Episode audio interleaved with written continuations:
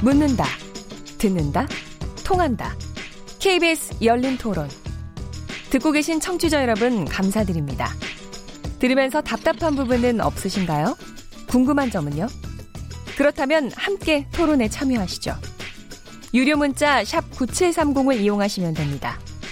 단문은 50원, 장문은 100원의 정보 이용료가 있습니다. 스마트폰 어플리케이션 KBS 모바일 콩을 통해서도 무료로 참여하실 수 있습니다. KBS 열린 토론은 언제나 열려 있습니다. 듣고 계신 KBS 열린 토론은 매일 밤 1시에 재방송됩니다.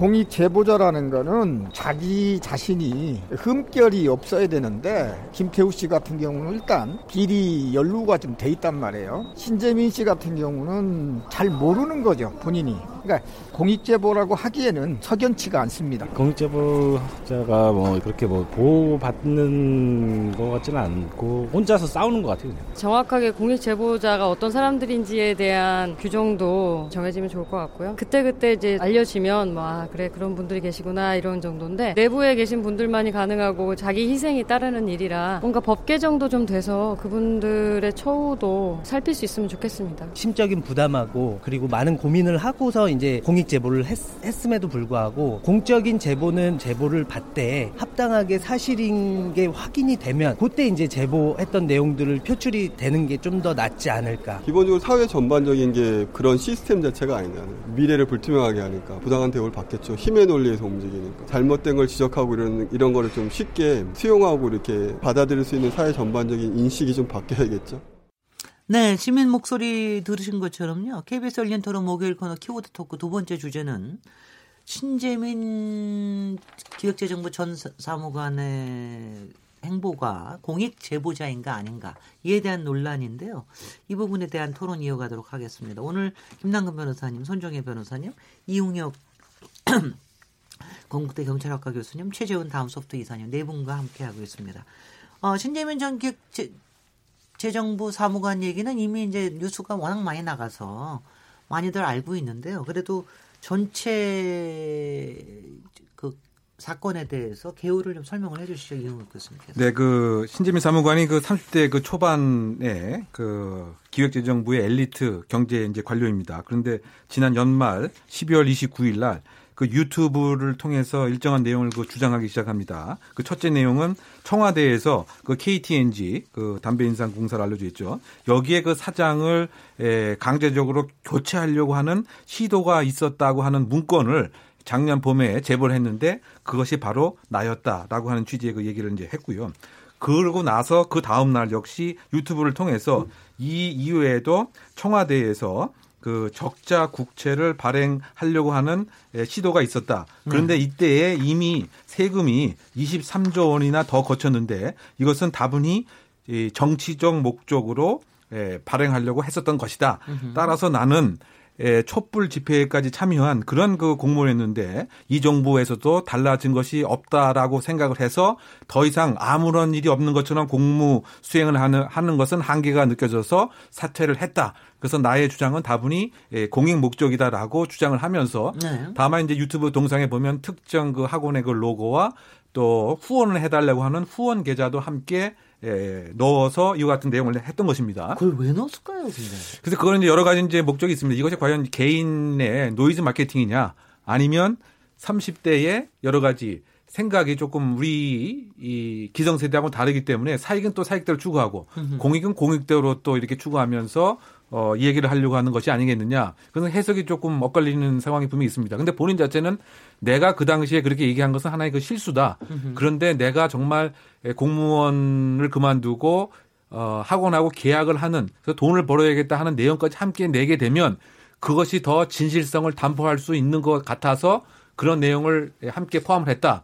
다만 그것은 나의 좀 실수였다 이렇게 그 얘기를 하고 있는 상황이고요. 네. 어쨌든 이런 그 유튜브에 이런 내용을 알린 이후에 그 에, 정부에서 에, 국가 기밀에 대한 누설 혐의로 고발을 하겠다라고 하는 취지의 얘기를 했었고요. 네. 이 이후에 이제 신재민 그 사무관은 일정한 그 유서를 그 남기고 잠적을 또 하는 이런 소동이 그 있었죠. 있었습니다. 네. 그래서 이제 이 이후에 과연 이와 같은 행위가 어, 적정한 소위 말해서 내부 제보냐 네. 아니면 국가 기밀 누설이냐 이와 같은 입장에서 여당과 야당이 상당히 첨예하게 에, 에, 에, 이슈가 증폭되었던 이런 상황으로 기억할 수 있겠습니다. 다행스럽게 그날 잠적한 다음에 몇 시간 있다가 한 4시간에서 5시간 있다가 결국은 뭐 한 모텔에서 무사하게 발견을 하고 지금은 아마 입원 어, 상당히 정신적으로는 조금 조금 불안한 이- 하지 않나 뭐 이렇게 해가지고 하고 또 그 이후에 어 신재민 전 사무관의 또 부모님이 여러 가지 사과 성명도 발표도 하고 뭐 이제 이렇게 돼 있는데요. 이 부분에서 어떻게 보고 계세요, 선정희 변호사님? 아, 사실 굉장히 이야기하기 좀 그 마음이 무겁죠. 왜냐하면은 네. 그때 기자회견 하고 기자회견 때도 막 굉장히 밝은 표정으로 막 웃으면서 해가지고 댓글로 보니까 진짜 공격을 많이 했더라고요. 네. 실제로 유서안에 그런 내용도 있었습니다. 자기는 이런 공익 제보하는 사람이 밝고 유쾌하게 했으면 좋겠어서 그리고 공익 제보하는 사람들이 내 인생을 모두 걸고 내 명예와 지위를 모두 걸고 굉장히 비장하게 나와서 사회와 싸우듯이 나오는 거. 처럼 우리가 그동안 인식을 해왔었는데 이것도 일종의 선입견이고 잘못된 기대일 수도 있기 때문에 근데 그렇게 웃으면서 한 것조차도 본인이 조롱을 당하니까 굉장히 심적인 괴로움이 있어서 오죽하면 유서 쓰고 잠적했을까라는 생각도 들어서 나중에 무슨 말 하기는 조금 어려운데 그럼에도 불구하고 평가를 하자면 신재미 사무관이 이야기한 하나하나 하나를 보면 뭐 하나 범죄가 된다라고 한다거나 음흠. 뭐 하나 법령에 명확하게 위반됐다라고 볼 여지가 많지 않아가지고 현재로서 그러니까 네. 논란은 제기될 수 있지만 딱 어 이거는 범죄의 소지가 있는 거 아니야? 아니 음흠. 이거는 어 뭔가 대, 그 법령을 위반하거나 우리 어떤 기준이나 규칙을 위반한 거 아니야? 라고 하기에는 좀 불명확한 근거와. 그 주장을 얘기하면서 이야기했던 것들에 본인 주관이 너무 많이 들어있어요. 그러니까 네. 객관성이 조금 떨어지는 부분들 때문에 많은 분들이 설득을 못 당한 거죠. 네. 하지만 전 그건 있다라고 생각합니다. 이 모든 폭로와 주장과 공익 제보가 오로지 사익이냐? 그렇지는 않다고 봐요. 네. 공익적 목적은 분명히 있었다고는 생각을 합니다. 그래서 일단 공익과 사익 과 같이 추구하는 것도 잘못이 아닌 거죠. 그럴 수 있죠. 당연히 인간의 본성이니까요. 다만 공익 제보로서의 실효성 있는 주장이었는지에 대한 평가는 저는 개인적으로는 아주 높진 않다라고 생각합니다. 네, 그 내, 내용 부분은 조금 이제 깊이 들어가 보도록 하고요. 일단 저 최재현 이사님께서 솔직히 신재민 전 사무관 경우에는 굉장히 젊은 분이기 때문에 젊은 사람들도 굉장히 관심이 많고 이거에 대한 여론이 굉장히 또 양쪽에서 또 정치적인 논쟁을 하고 그랬기 때문에 굉장히 뜨거울 것 같아요. 어떤 여론이 네, 있습니까? 사실 SNS 상에서 이게 비밀 누설이냐, 공익 제보냐 이런 관점에서 이제 말씀하신 대로 이 논란이 계속되고 있는데요. 네. 어쨌든 이 뭐 비밀 누설이 됐던 공익 제보가 됐던 이 자체만으로 놓고 봤을 때는 일단 부정 감성이 지금 75%가 높게 형성이 돼 있습니다. 뭐 여러 네. 가지 그 이후에 뭐 자살 소동이라든지 일련의 그 사태들을 보면서 약간 긍정적인 측면보다 약간 부정적인 측면에서 많이 이제 보여지고 있는 게 어, 분명히 있고요. 어떤 어, 이유에서요? 어, 왜냐하면 이게 약간 사익에 대한 추구가 좀 있어 보인다라는 측면이 조금 강하게 나오고 아, 있거든요. 그 학원이라든가 후원 계좌라든가 이런 거 같은 네. 게. 근데 이제 네. 이그 젊은 세대라고 말씀하셨는데 이제 밀레니얼 세대라고 이제 불리우거든요. 네. 어, 저도 오늘 그 한 기업의 그 임원 그 신임 임원 그 강의를 갔었는데 그분들이 요청하는 게 그거예요. 밀레니얼 세대들 좀 알려달라. 왜냐하면 이제 이 세대들의 어떤 이해가 되지 않아서. 사실 민간 기업에서는 사실 이런 일들이 이제 어떻게 보면 좀 더 많이 일어날 수 있, 어요 왜냐하면 네. 예전에는 그냥 시키면 하는 일을 어, 왜 이걸 해야 막 되냐라는 식으로 이제. 따지. 근데 어. 민간 기업은 그러면 그런 대로 이제 또 나름대로 어떤 방식을 통해서 해결하는데 음. 이 공공에서는 사실 이런 일들이 좀 흔한 일이 아니기 때문에 이런 사태까지 좀 벌어지지 않았나. 근데 음. 아까 공익 제보와 이 사익 추구가 밀레니얼 세대들한테는 이게 뭐 같이 돼도 되는 거 아니냐라는 생각을 해요. 근데 음. 우리 기성 세대들은 이거는 다르게 봐야 된다고 생각하잖아요. 그렇죠. 밀레니얼 우리는, 우리는 비장합니다. 그쵸. 이거는 공익 추구, 네. 공익 제보라면서 어떻게 사익 추구하냐? 네. 근데 밀레니얼 세대들은 네. 아니 공익 제보는 제보고 사익 추구는 차, 추구지. 그러니까 같이 볼 수 있다라는 데서 오는 그 갭이 되게 지금 커요. 네. 그래요. 네. 어, 그러니까 그런 거 하면서도 내가 뭐 어디 학원 강사가 될 거고 내 후원 계좌 까고 이래도 별로 아무것도 안 왜냐하면 해요. 이제 개인을 중요시하게 하는 세대이기 때문에 일종, 이거랑 아니 그것 때문에 일종의 이게 노이즈 마케팅이 아니냐라는 의심을 많이 받았거든요. 결과적으로는 그렇게 됐지만 네. 뭐 처음부터 이걸 목적으로 했는지는 뭐 더 조사를 해봐야 알겠는데 네. 어쨌든 지금 상으로는 어 사실 그 세대를 이해해 보면 이해할 수 있는 측면이 보여지긴 아, 해요. 네. 그렇다. 그러니까 뭐- 아, 참 예. 재밌네요. 그거. 예, 그- 이용혁, 네, 이용혁 교수님. 당사자도 그렇게 얘기를 하고 있는 것 같습니다. 네. 뭐냐면 어차피 고발 영상을 이걸 올려갖고 네. 먹고 사는 것도 힘든데 그런데 후원 계좌 통해서 후원금 뭐 받으려고 하는 것이 뭐 잘못된 것이냐 이렇게 이제 스스로가 이제 얘기를 하고 있기 때문에 지금 밀레니엄 세대의 그 행태가 좀 신사무관이 얘기했던 거하고 딱 이제 매치가 되는 것은 아닌가 이제 그런 네. 생각이 드는 거죠. 다만 이제 학원 홍보는 뭐 실수다 이렇게 얘기를 하는 것 같고요. 네. 오히려 학원에 손해를 입힌 것에 대해서는 조금 미안하게 생각한다. 학원하고는 정식 계약을 아직 안 했던 모양이더라고요. 계약을 했고 네. 잠적을 했는데 아, 보도가 저런. 나가니까 네. 그 회사에서 계약 해지를 검토한다는 네, 기사를 네. 냈습니다. 아, 그랬군요. 네. 그러면 이제 조금 조금 진지하게 들어가서 그럼 신재민 전 사무관이 이른바 폭로하듯이 얘기한 두 가지 사안 하나는 그 국채 적자 국채 발행하는 거. 근데 발행을 하지 않는 게 맞다고 자기는 생각을 했는데 발행을 하려고 위에서 청와대에서 압력이 내려왔다. 근데 결과적으로는 적자 국채를 발행을 안 한 거 아닙니까? 근데 이 부분에 대해서는 좀 설명을 좀 해주시죠. 김남근 변호사님 그러니까 이 사건이. 이제 일반적인 공익제보하고 다른 이제 두 가지 특징이 있는데요. 네. 공익제보자들은 이제 대부분 언론기관이나 시민단체 같은 데 찾아가서 자기의 주장이 정당한다는 것들을 주장을 하고 네. 그 과정에서 대부분 이제 검증을 받게 됩니다. 이게 황당한 얘기를 하는 아, 것인지 예. 그 과정이 옳은 것인지 그거에 대한 또 반론 같은 것들은 없는 것인지 이런 것들을 검증을 받게 되고 근거를 갖고 하는 것인지를 받, 봤죠. 그리고 보통은 이제 시민단체나 이런 데 같이 기관을 하거나 언론에서 기사를 쓰는 방식으로 폭로가 되는데 신재민 사무관은 그냥 유튜브에다 자기 주장을 일방적으로 그냥 올리는 거죠. 내 주장이 옳은 거고 그 내가 공익 제보다라는 식의를 하는 것이기 때문에 일단 방식이나 어떤 그 과정에서의 어떤 검증이나 필터링이나 이런 걸 받으면서 하느냐에 있어서도 좀 일반적인 공익 제보하고는 굉장히 달랐던 것이고요. 또 하나 이제 보통 공익 제보라고 그러게 되면 여- 그 조직 내에 있어서의 부패나 비리 이런 부분들을 이제 주로 폭로를 하는 건데 네. 이거는 이제 정책 논쟁의 사안이거든요. 음흠. 근데 그 정책 논쟁의 사안들에서 어느 한쪽 일방의 주장들이 옳은데라는 걸 전제로 하고 다른 주장이 옳지 않은 주장들을 개입시켰다라는 식의 폭로기 때문에 이제 또 일반적인 그런 공익 제보하고는 좀 다른 측면이라는 겁니다. 네. 그럼 정책적인 측면은 뭐가 있었냐면 2017년 상황이 어떻냐면 예상보다 경제 성장률이 좋았어요. 한 3%인데 한3.1% 되고 세수가 23조나 더 거쳤습니다. 근데 일부에서는 그 다음해인 2018년은 경기가 굉장히 안 좋아진다. 음흠. 지금 좋은 건 뭐 반도체 수출이나 일부 예외적인 것 때문에 그런 것이다. 그러니까 그 23조를 전부 다음 28년도에 회계로 넘겨서 적극적인 재정 투자를 해야 된다라는 주장이 있었고 네. 신재민 사무관이 있었던 기재부 내에 이제 국고 국이라는 데서는 이제 재정 건정성이라는 게 원칙이니까 돈 많이 생겼으니까 이거 갖고 국채를 해서 국채를 줄이자 이렇게 재정 건정성이라는 걸 얘기를 한 거죠. 네. 근데 신재민 사무관은 자기가 있는 국고국의 이제 입장에서. 재정 건정성이라는 게 불과 어떻게 보면 신성한 그런 재정의 원칙이니까 이걸 지키기 위해서는 원칙대로 갚아야 된다 이제 이렇게 주장을 했던 거거든요. 근데 네.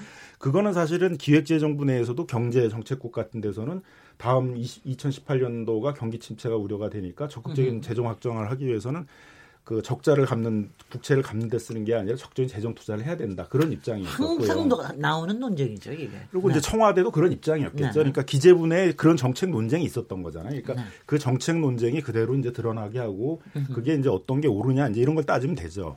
근데 지금 이제 돌이켜 보게 되면 2018년은 또 거꾸로 굉장히 어려웠어요. 네. 예상된 경제 성장은 3.0%보다 한 0.4% 정도 더 떨어졌고 2018 굉장히 실업도 많이 생기게 됐고 어려웠죠. 그러니까 누가 보더라도 2018년도를 되짚어 보게 되면 굉장히 적극적인 재정 확장 정책을 썼어야 되거든요. 네. 어떻게 보면 적자 국채를 발행해서라도 음흠. 복지라든가 뭐 여러 그.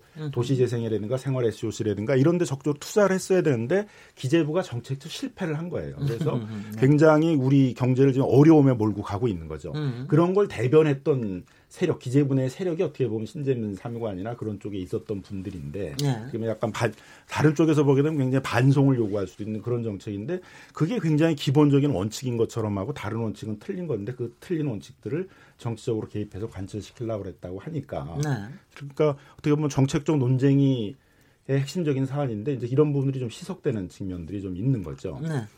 근데 이제 문제가 되는 건 이게 더 문제를 악화시킨 건 너무 또 과잉 대응을 하는 거예요. 그러면은 말이 특히 정치권에 그렇게. 문제 제기를 하면 기재부는 해명을 하고 네. 정책적 논쟁이 있었다. 뭐 지금 보게 되면은 신재문 사무관 쪽의 얘기보다는 경기 부양을 해야 되는 쪽의 얘기가 더 맞은 것일 수도 있다. 네. 아니면 뭐 지금도 계속 그 논쟁은 필요하다라든가 그렇게 나갔어야 되는데 갑자기 이거를 형사 처벌을 해야. 된다라고 네. 이제 고발을 하고 나오니까 이제 과잉.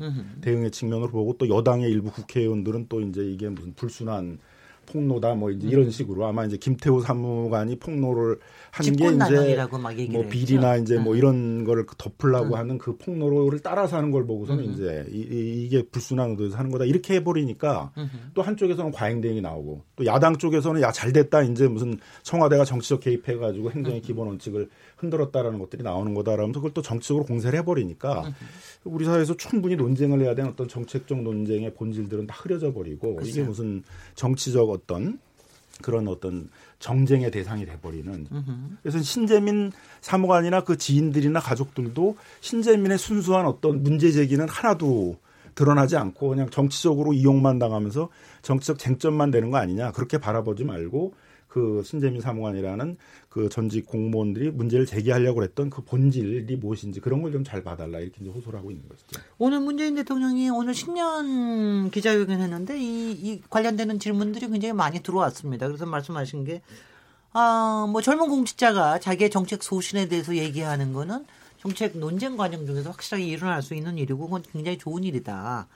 그런데 정책 결정 권한은 장관에게 있고 최종 저 그 권한은 대통령에게 있다. 이렇게 이제 확실하게 얘기를 하셨는데 이 앞으로도 이게 계속 문제가 될 가능성이 저- 계속 문제시 하겠죠. 야권과 특히 특정 언론 얘기를 여기서 할 수는 없지만 특정 어떤 언론은 계속해서 신재, 신재민 그 이른바 폭로성이라고 얘기하는 걸 강조를 하면서 굉장히 여러 가지가 나오기 때문에 어떻게 보십니까?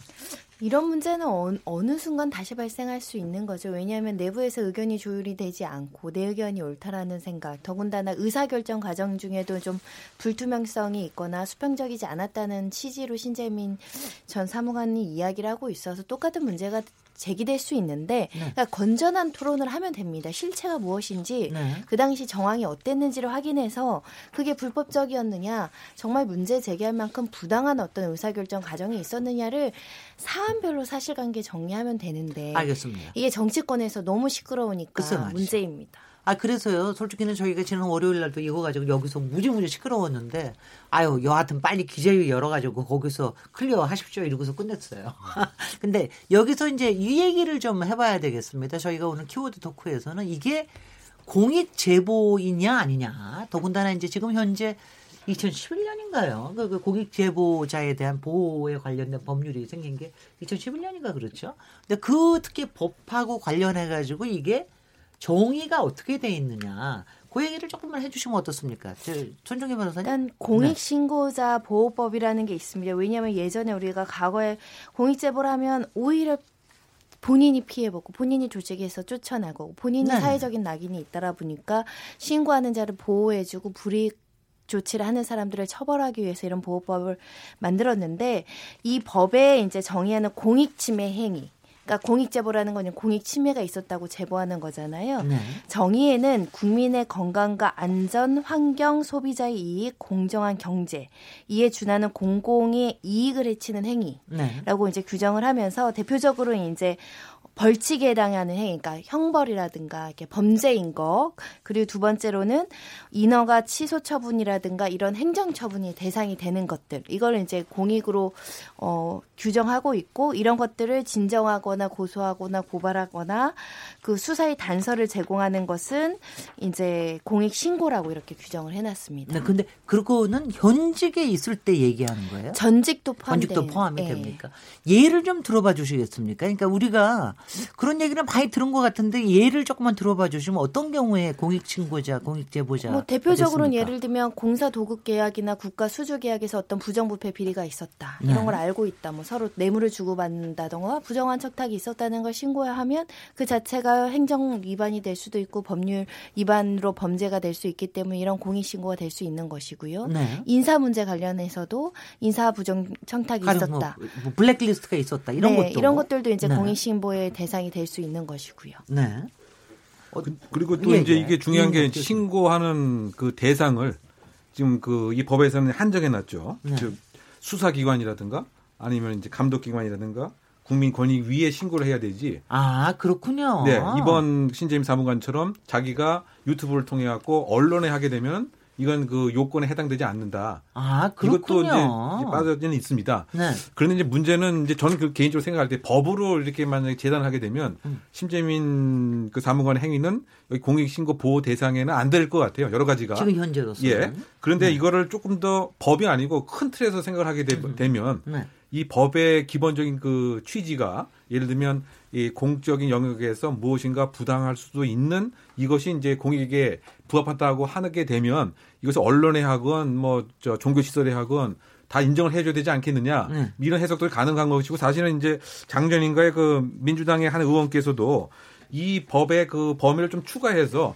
예를 들면 언론에 신고를 한다든가 또는 종교기관에 신고하는 것도 여기에 좀 확대를 할 필요가 있지 않느냐. 네. 뭐 이런 그 법안도 사실은 이제 발의를 하긴 했습니다. 네, 요번에요. 예, 이번에 말이죠. 네. 그래서 어쨌든 간에 지금 갖고 있는 법적인 잣대로 비춰보면 이 신 사무관의 행위 자체는 보호받을 수 있는 영역에서는 벗어나 있는 네. 뭐 그런 것이 아닌가 이런 생각이 지금 듭니다. 이제 논쟁의 쟁점은 실정법인 이제 공익 신고자 보호법에 있어서의 공익 신고자로 보호를 받느냐에 있어서는 그건 물론 아니죠. 아니 물론 그러니까 그 아니군요. 이미 네. 그 공익 신고자 보호법 자체가 이제 이명박 박근혜 정권 때 대부분 활용이 안 됐어요. 그리고 네. 이 법이 말이 안 되는 게 그 그 공익 신고를 하려는 사람들은 그 행정기관 안에서 문제 제기를 하는데 안 받아들여지니까 하려고 그러는 거잖아요. 근데 그렇죠. 걸 수사기관이나 행정기관에 가서 신고를 한 경우만 보호한다 그러면 누가 그걸 하겠어요. 그러니까 그렇죠. 대부분의 공익 신고자들은 언론을 찾아가거나 시민단체를 찾아가서 거기서 이제 하는 거니까. 근데 네. 그건 보호가 안 된다 그러면 아무 쓸, 쓸, 쓸, 쓸데도 없는 이제 법이잖아요. 그래서 실제로 네. 아무 쓸, 쓸데도 없는 법이었어요. 대부분의 공익 그 제보자, 공익 신고자라는 분 이름대로 해서 공익 신고자라고 그러죠. 우리, 우리 이제 일반 시민단체는 공익 제보자라고 그러는데 음. 네. 공익 신고를 통해 가지고 공익 제보하는 그런 거는 거의 없었고 네. 대부분 시민단체는 이제 언론을 찾아가서 제보라는 형태로 했었죠. 그래서 이제 이 법을 바꾸자는 건데 문제가 되는 건 이제 신재민 사무관의 이 폭로가 일반적으로 얘기하는 이 공익신고자법에 의한 공익신고가는 물론 아니고 일반적인 공익제보에 해당되느냐에 있어서도 그렇게 보기가 좀 어려운 점이 있다는 거죠. 예, 예. 그건 자기를 검증 그 자기 주장을 검증해 보려는 노력을 뭐 한대라든가 뭐 근거를 갖고 한대라든가 그런데 예를 들면은 그 지인들이나 이제 가족들이 호소문을 냈어요. 신재문 사무관이 이제 뭐 자살하려고 그러니까. 근데 네. 그분들의 이제 호소문의 내용도 보게 되면 본인들하고 상의를 했던 모양이에요. 지인들하고. 근데 지인들도 동의를 안 해주는 거예요. 그러니까 네. 그 지인들도 신재민 사무관의 주장에는 동의할 수는 없지만 이렇게 이제 얘기를 한다는 마- 말이에요. 그러니까 뭐 어떤 자기의 단발적 사고에 대해서 또 자기가 이렇게 추론을 얹혀서 하는 내용들도 상당히 있단 말이에요. 그러니까 그건 토론이나 논증을 해보면 뭐 그 자기들의 주장에 대해서도 한번 좀 이렇게 되돌아보고 그럴 부분들이 있는데 그런 과정이 없이 이제 이렇게 나오는 부분들도 있는 데다가 그다음에 내용 자체도 그런 어떤 정책적 논쟁이고 네. 또 다분히 우리 사회에서 모피아라고 그러잖아요. 이게 기획재정부에 계신 분들이 그렇습니다. 보게 되면 이제 관료 사회에서도 항상 자기들이 엘리트라고 그러고 기재부만이 아니라 뭐 국토부, 금융 뭐 이런 곳곳에 가서 다 장악하고 은퇴하고 나서는 이제 퇴직하고 나서는 또 주요 공공기관들을 가서 다 장악하고 있어서 그 모피아들이 다 그 인맥을 가지고 우리 사회의 어떤 경제 정책이나 이런 운영들을 다 하니까 우리가 문제가 많다. 이런 비판들도 많거든요. 네. 근데 전형적인 모피아의 시각을 보여주는 거예요. 우리가 갖고 있는 네. 재정 건전성이라는 지고지순한 원리가 있는데 우리가 갖고 있는 이 이런 전문가들이 갖고 있는 원리를 청와대가 정책적으로 문제가 있다 그러면서 지적했던 거야. 이런 시각이 있는 거거든요. 그러니까 그거에 대해서는 여러 가지 토론이나 평가가 필요한데 그런 거를 이제 어떤 한 시각의 입장에서 하나는 옳은 것인데 그 옳은 거를 어떤 정치적으로 개입해 가지고 이제 침해하려고 그랬다는 식의 주장이 있어서 그런 점에서는 좀 일반적인 공익 제보하고의 비교해서도 좀 이렇게 그 일반적인 공익 제보와는 좀 많이 다르다라는 거죠. 근데 공익 제보가 아니면은 처벌 받아야 되느냐 그건 또 다른 문제라는 거죠. 예, 네. 예, 알겠습니다. 그 내부 고발자 보호를 위해서 보니까 2001년에 뭐 부패 방지법 또 2011년에 이제 공익 신고자법 이렇게 이제 제정은 됐더라고요. 네. 사실 뭐 작년에도 이 국정농단 사태로 공익 제보했던 뭐 고용태나 고승일 이런 분들에 대해서는 일단 긍정적으로 많이 좀 보고 있는 게 공익 제보에 대해서는 뭐 올바른 행위다라는 것들이 보여지고 있어서 네. 긍정 감성이 이제 58%까지 형성이 돼 있다가 어 이번 사건을 계기로 이제 부정 감성이 76% extent로 이 공익 제보에 대해서 안 좋게 보여지고 있는데 그거는 네. 이제 힘들게 제보를 해도 그 전에도 솜방방이 처벌이나 해고를 당하고 또 분위기 때문에 직장을 나오는 경우가 많아서 이게 뭐 배신자로도 낙인도 찍히고 본인은 경제적으로 또 고통스럽게 산다라는 이런 측면 때문에 어 사실 좀 이 부정적인 측면이 여전히 좀 존재했지만 여전히 내부 고발이 막히지 않도록 이 표현의 자유를 좀 보장해줄 필요가 있다라는 네. 인식들은 다 공감은 하고 있어요. 아니 근데 저, 저는 그것도 참 좋은 것 같아요. 그러니까 이 사람이 한 거가 공익 제보라고 볼 수는 없지만 이런 문제 제기에 대해서 시도를 좋게 우리는 그런 시도 자체는 그걸 막지는 않아야 된다라고 그렇죠. 하는 이런 또 여론이 조성이 되는 것도 나쁘지는 않은 것 같은데. 그러니까 이제 이 문제를 자꾸 공익 제보에 해당되는 거냐 아니냐. 네. 공익 제보가 해당이 안 되면 문제가 있는 거고 처벌받아야 된다는 식의 네. 논의를 하면 안 되는 거고 이런 식의 문제 제기도 필요한 거죠. 그럼 이런 식의 문제 제기에 대해서는 필요하면은 행정기관이 그 경위들을 해명을 하고 뭐 네. 정책적 논쟁이 필요하면 정책적 논쟁을 하면 되는데 이거를 막 고발을 하고 틀어 막으려고 그러고 과잉대응을 해버리게 되면은 이런 식의 어떤 문제 제기들이 앞으로 일어나기 어렵게 만들어지게 되죠. 아니, 왜냐하면 뭐- 비밀 행정제 이런 주의가 흘러가 버리게 아니 왜냐하면 되니까. 제가 만약 이런 얘기를 하려고 치면 제 지난 그 프로 생활 중에서 이 정책에 관련된 여러 것 중에서 제가 폭로할 게 무지무지 많습니다. 근데 그건 제 생각하고 또 당시의 상황하고 굉장히 다를 수밖에 없는 상황에서 이게 결정이 된 것들이 많거든요. 제가 일부러 덮으려고 그래서 뿐만이 아니라 아 저도 상황에서 보면은 그런 정책을 그때는 내릴 수밖에 없었다라고 하는 걸 어쩔 수 없이 인정하게 되는 뭐 이런 경우가 굉장히 많아서 솔직히는 정책에 가담을 할 때는요.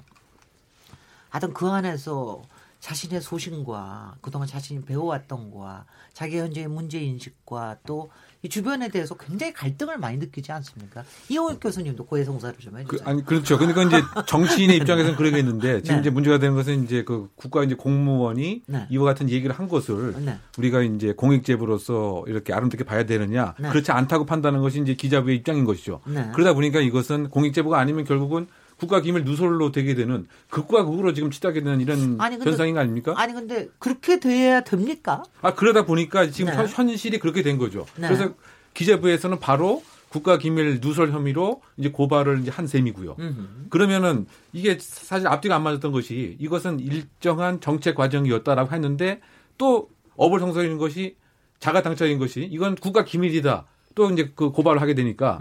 이 신재민 씨 당사자 입장에서도 그것 때문에 사실은 압박감을 느껴서 극단적인 선택까지 했던 것은 아닌가 뭐. 이런 생각도 분명히 네네네. 있는 것 같은데요. 네. 어떻게 본다면 상당히 이것이 이 정부 책임자 입장에서는 만약에 이것에 이 즉각적인 고발을 하지 않게 되면 혹시 제2의 제3의 제4의 이런 얘기들이 계속 나오게 되면 소위 말해서 그 통솔의 원리로서 에, 일관된 정책을 가야 되는데 사무관들이 이렇게 여러 가지 자기 생각이 흐트러질까 봐 음흠.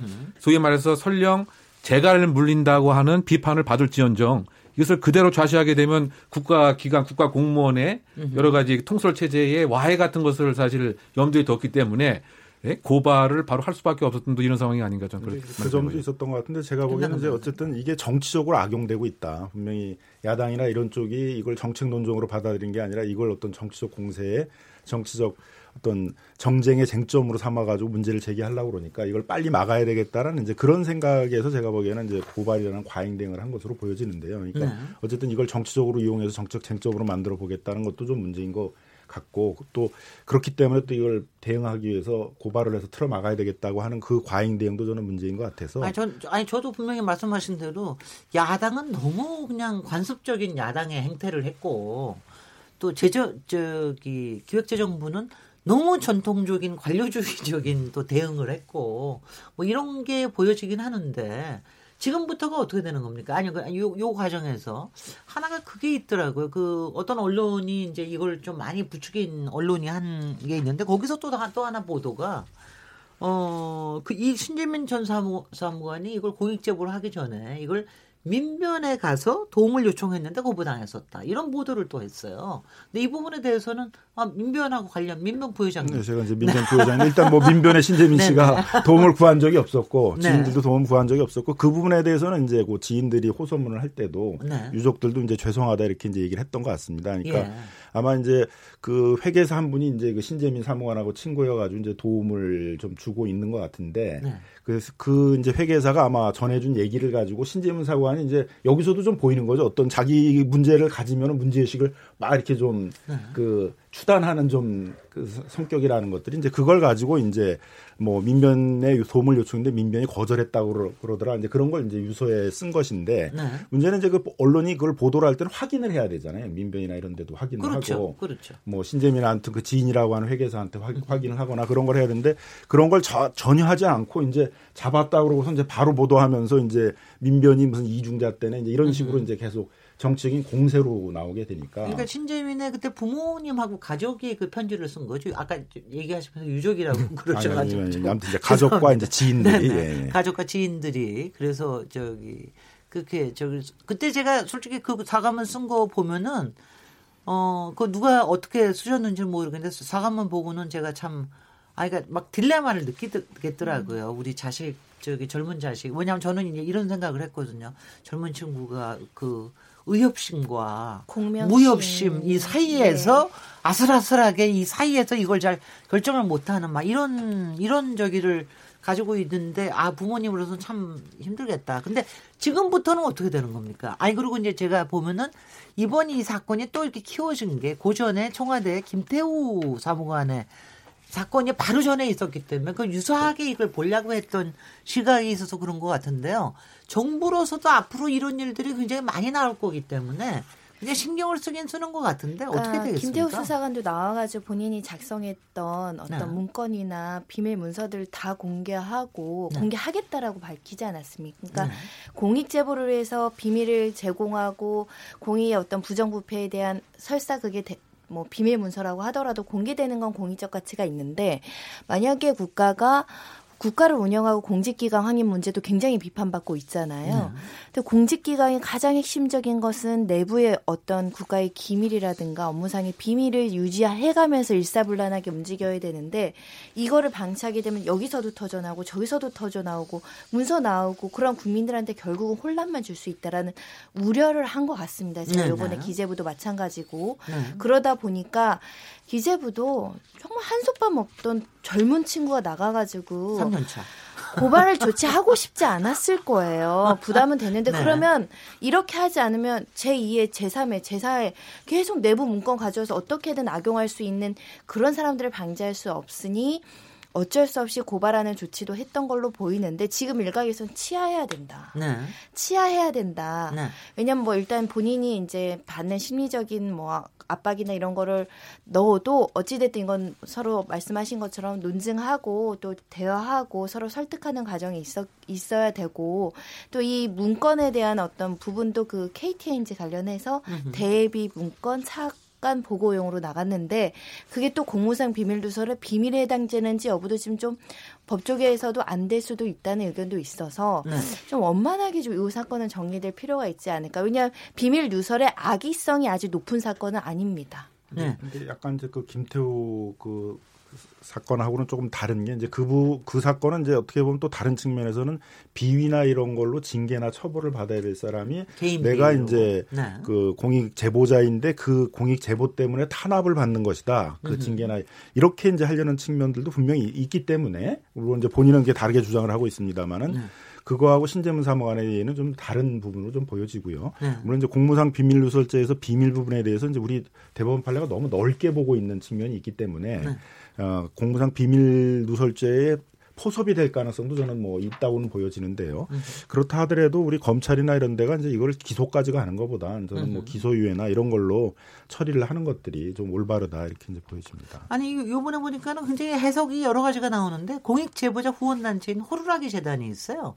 여기 이사장님이 얘기하시는 게 그 신재민 전 사무관 경우에는 공익 신고자 보호법에 규정된 284개 침해 행위 중 어느 곳에도 해당하지 않는다. 뭐 이런 얘기를 한 경우가 있는가 하면은요.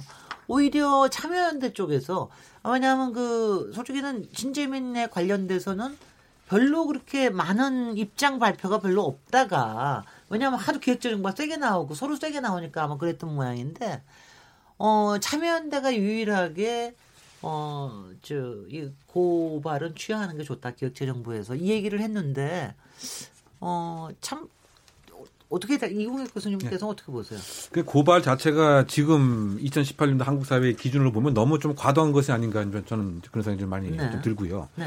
이것은 입막음 같은 이런 입장이고 또 왜냐하면 본인 자체가 이제 하는 얘기를 가만히 저는 들어보면 말이요. 자기 뒤에 뭐 특별한 뭐 정치 집단이 있는 것도 아니고 또 자신의 신념에 근거를 해서 오히려 이제 바뀐 정부가 더 잘 됐으면 하는 이제 바람이다. 뭐 이런 차원에서 그 본다고 그 본다면 이런 공무원을 이 정부가 그렇게 빨리 고발을 해서 재단하려고 하는 이것이 사실 지금 정부가 어, 추구했던 에, 공익 제보자를 더 보호하고 눈물을 흘리는 공익 제보자를 없게 하겠다 음. 이런 거하고는 조금 이제 안 맞는 모습이기 때문에 음흠. 저는 이, 이 형사적 재단을 그 가하는 이런 모습보다는 오히려 이 젊은 사무관들하고 더 소통의 기회를 더 넓히고 오히려 정책의 여러 가지 그 가능성 자체를 더 공표하고 뭐 이런 계기로 이제 삼는 것이 더 바람직하지 않을까 생각이 많이 듭니다. 아 근데 이게 정확하게 근거는 어디야? 기획재정부가 그- 저 고발을 한 게요. 하나는 공무상 비밀 누설 금지고 또 하나는 공공기록물 관리법 위반인데 여기에 대한 근거가 있습니까? 그, 그 이제 그 KTNG 그 네. 인사와 관련해 가지고 이걸 어떻게 대처할 것인가에 대한 내부 문서를 만들었잖아요. 네, 그러니까 네. 그 공공 기록물이 그게 공공 기록물이고요. 네. 그다음에 이제 그 공공기관 내에서의 그 정책을 결정하기 위해서 여러 가지 주고받은 정보들이 있단 네네. 말입니다. 그러니까 그런 부분들이 이제 공무상 비밀이 될 수가 있는 거죠. 예, 예. 법원이 이제 그것들을 굉장히 넓게 보고 있기 때문에 비밀 네. 처리를 하지 않았다 하더라도 이제 그걸 공무상 기밀로까지 보고 있기 때문에 네. 그렇게 보면은 이제 그 아, 현재의 알겠습니다. 뭐 형사 판례 법리나 이런 거에는 이제 포섭될 가능성이 있는 거죠. 네.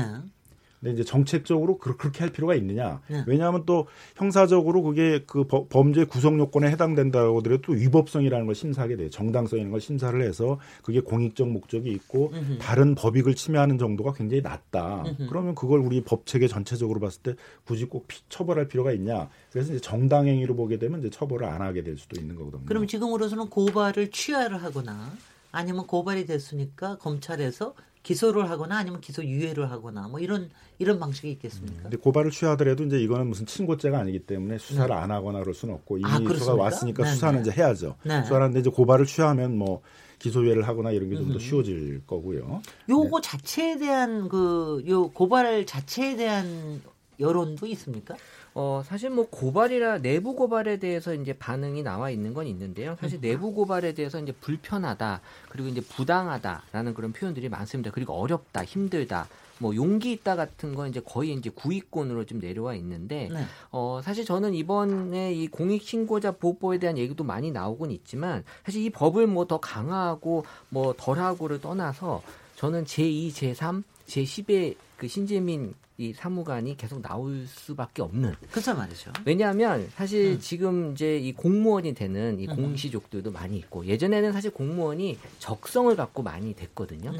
근데 지금은 사실 이제 딴 게 할 게 없어서 공무원 되는 경우 어쩌다 공무원. 네, 그래서 이제 적성이 네. 예전에는 공무원에서 주요한 요소가 됐는데 지금은 적성은 10%밖에 안 나와요. 말이죠. 오히려 돈과 시간이 50% 40%로 진로를 선택하기 때문에 네.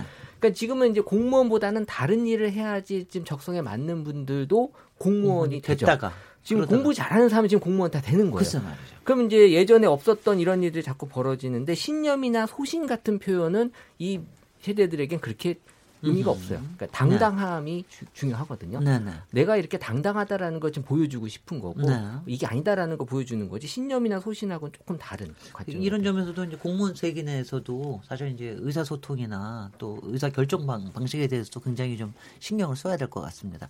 여기서 잠깐 청취자 여러분들이 보내주신 의견을 듣도록 하겠습니다. 정희진 문자 캐스터 연결합니다. 네, 안녕하십니까. 문자캐스터 정의진입니다. KBS 열린 토론 목요일 코너죠. 키워드 토크의 두 번째 키워드는 신재민 전 사무관 공익제보자 논란인데요. 청취자 문자 소개해 드리도록 하겠습니다. 네, 먼저 휴대전화 끝자리 6192번 쓰시는 분. 신재민 사무관이 공익제보자라면 끝까지 진실규명을 했어야죠. 자신의 생각만 이야기한 것 같아서 정보의 공익성을 잘 모르겠습니다. 콩으로 의견 주신 튜너라는 아이디를 쓰시는 분입니다. 고영태도 범죄를 저지른 사람인데 공익제보자로 인정받았습니다. 형평성에 어긋나요. 내로남불 같네요. 김종화 청취자입니다. 신재민 전 사무관을 공익제보자라고 보긴 어렵습니다. 제보자를 신뢰할 수가 없네요. 휴대전화 끝자리 1632번 쓰시는 분. 신재민 사무관도 공익제보자로 봐야 합니다. 방법과 순서가 틀렸지만 젊은 세대의 표현 방식이 다른 거겠죠. 일부 영웅 심리가 있었던 것 같지만 취지는 존중해야 합니다. 라고 보내주셨고요. 휴대전화 끝자리 6266번 쓰시는 분. 정부 정책 결정 과정에서 나타난 자연스러운 협의 과정이었다면 비밀도 아닌 내용을 공개했다고 고발하면 안 되지 않나요? 박세영 청취자입니다. 후원 계좌를 공개한 점을 보면 공익성을 추구했다고 보기 어렵습니다. 유튜브에서 관심을 끌기 위한 행동이었던 것 같아요. 해주셨습니다. 휴대전화 끝자리 0358번 쓰시는 분. 공익 제보의 순수성을 따진다면 한도 끝도 없을 것 같아요. 국정농단을 폭로한 고영태 씨도 100% 공익만 생각했던 건 아닐 겁니다. 비슷한 사안인데 사회의 대우가 너무 다른 것 같아 아쉽네요. 마지막 콩으로 의견 주신 별밤이라는 아이디를 쓰시는 분입니다. 공익 제보는 무조건 보호받아야 합니다. 그래야 불법 행위에 대한 제보가 활성화될 겁니다. 공익이란 의미는 최대한 넓게 봐야 합니다. 라고 보내주셨습니다. 네, 지금까지 문자캐스터 정의진이었습니다. 예, 정인님 문자께서 감사합니다. 여러 또 의견이 여러 가지 나눠진 의견이 나왔는데요.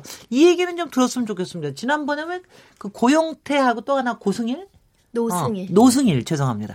이 두 분이 그때는 상당히 이제 최순실이 운영하던 재단 제가 이름도 이제 잊어먹었습니다. 어쩜 이렇게 다 2년밖에 안 되는 다 잊어먹는지 모르겠는데요. 그 내부의 일을 저 일종의 이제 고발성으로 얘기를 하고 그랬는데 증언을 하고 그랬는데 나중에 보니까는 고용태 같은 경우에는 어느 부분에도 유죄를 받기도 하고 그러지 않았습니까? 그래서 그거를 또 공익 제보라고 꼭 얘기할 수가 있는 것이냐 이런 이 부분에 대해서는 어떻게 정의가 돼 있습니까?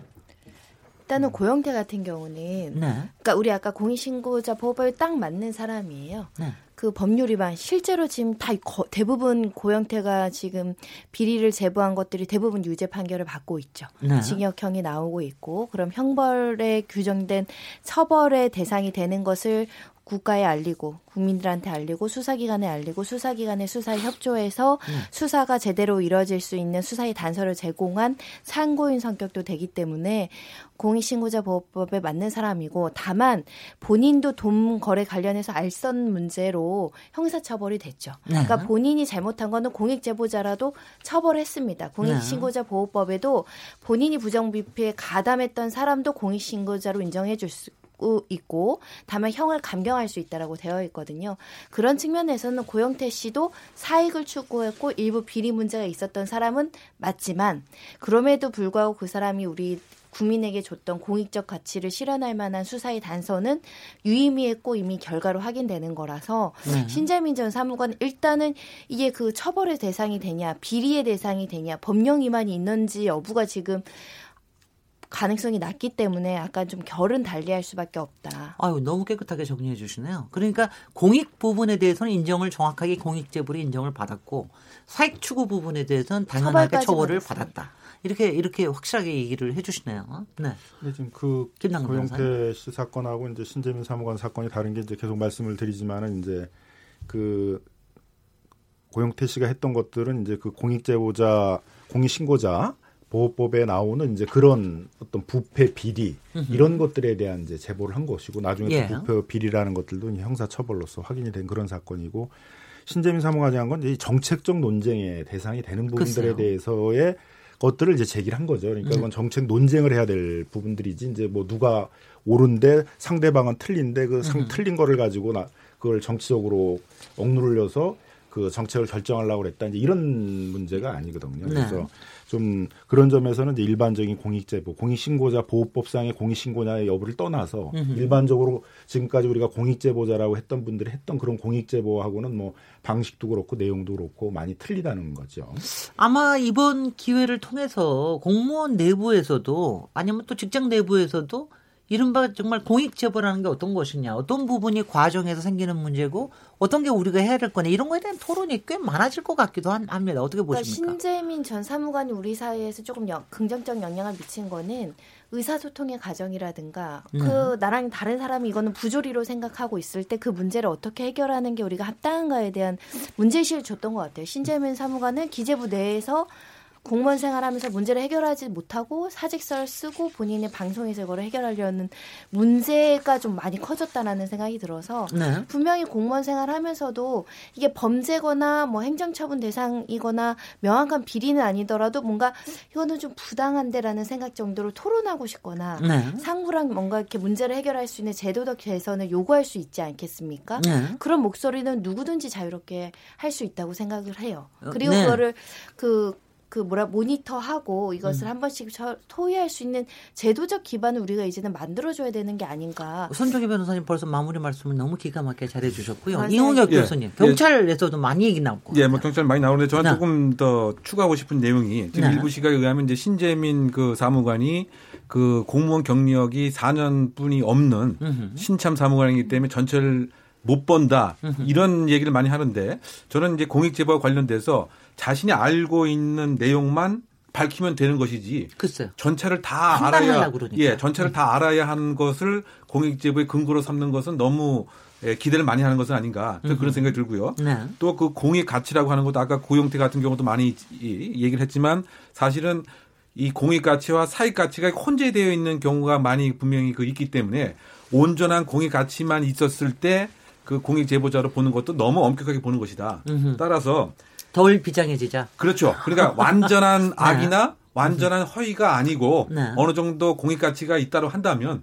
이것을 최대한 보호해 주려고 하는 이런 그 폭넓은 좀 더 넓게 보는 뭐 이런 그 공익 제보 기준이 또 바람직하지 않을까 생각합니다. 우리도 참 똘레랑스가 필요한 것 같아요. 네네. 최재원 그 이사님. 이게 만약에 어떤 내부의 소통의 문제라면 사실 소통의 책임은 발신자 쪽에 있거든요. 그러니까 어떻게 보면 위에서 밑 에를 소통을 잘 못하기 때문에 이런 일이 생기는. 그러니까 네네. 이 책임으로 치면 이제 7대 3 정도로 어, 위쪽에 또 책임이 많이 있는데 어, 이 젊은 세대들하고 소통하기 위해서 명확하게 일이 제시가 돼야 돼요. 그래서 사실 아, 정말이에요. 요새 애매하게 얘기하면은 사실 그게 명확하게 전달이 안 되거든요. 네. 심지어 이제 우리 보통 라면 끓일 때 그 설명서 보면 물이 끓으면 이렇게 돼 있잖아요. 네.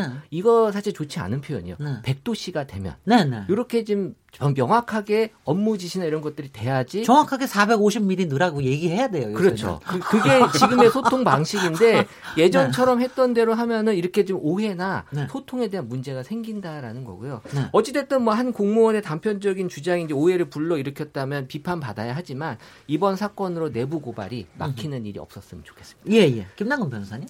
공익신고자 보호법상에 있어서 공익신고자만 보호해야 된다. 이제 이거는 이제 공익신고자 보호법 자체가 뭐 사실상 제 기능을 못 하고 있기 때문에 그렇게 좁게 봐서는 안 된다고 보여지고요. 이제 우리가 보통 공익 제보자라고 할 때는 그게 행정기관에 신고한 것뿐만이 아니라 뭐 언론이나 이런 부분들을 통해 가지고 그 우리 사회의 어떤 이런 공익적인 차원에서의 그런 내부 문제들을 제기하는 것들도 포함하는 것으로 보여집니다. 그래서 좀 더 넓게 볼 필요가 있다라고 이제 생각이 들고요. 근데 문제가 되는 거는 이런 이제 공익 제보나 이런 부분들을 정치의 정치적 쟁점의 대상으로 삼아서 그 상대방 어떤 정치 세력들을 공격하는 수단으로 사용하려고 하거나 또 그렇기 때문에 이게 정치적 쟁점의 수단으로 사용될 게 뻔하기 때문에 그거를 막기 위해서는 과잉 대응을 해야 된다. 사전에 뭐 강력하게 뭐 형사처벌이나 이런 걸 요구를 해가지고 못하게 해야 된다.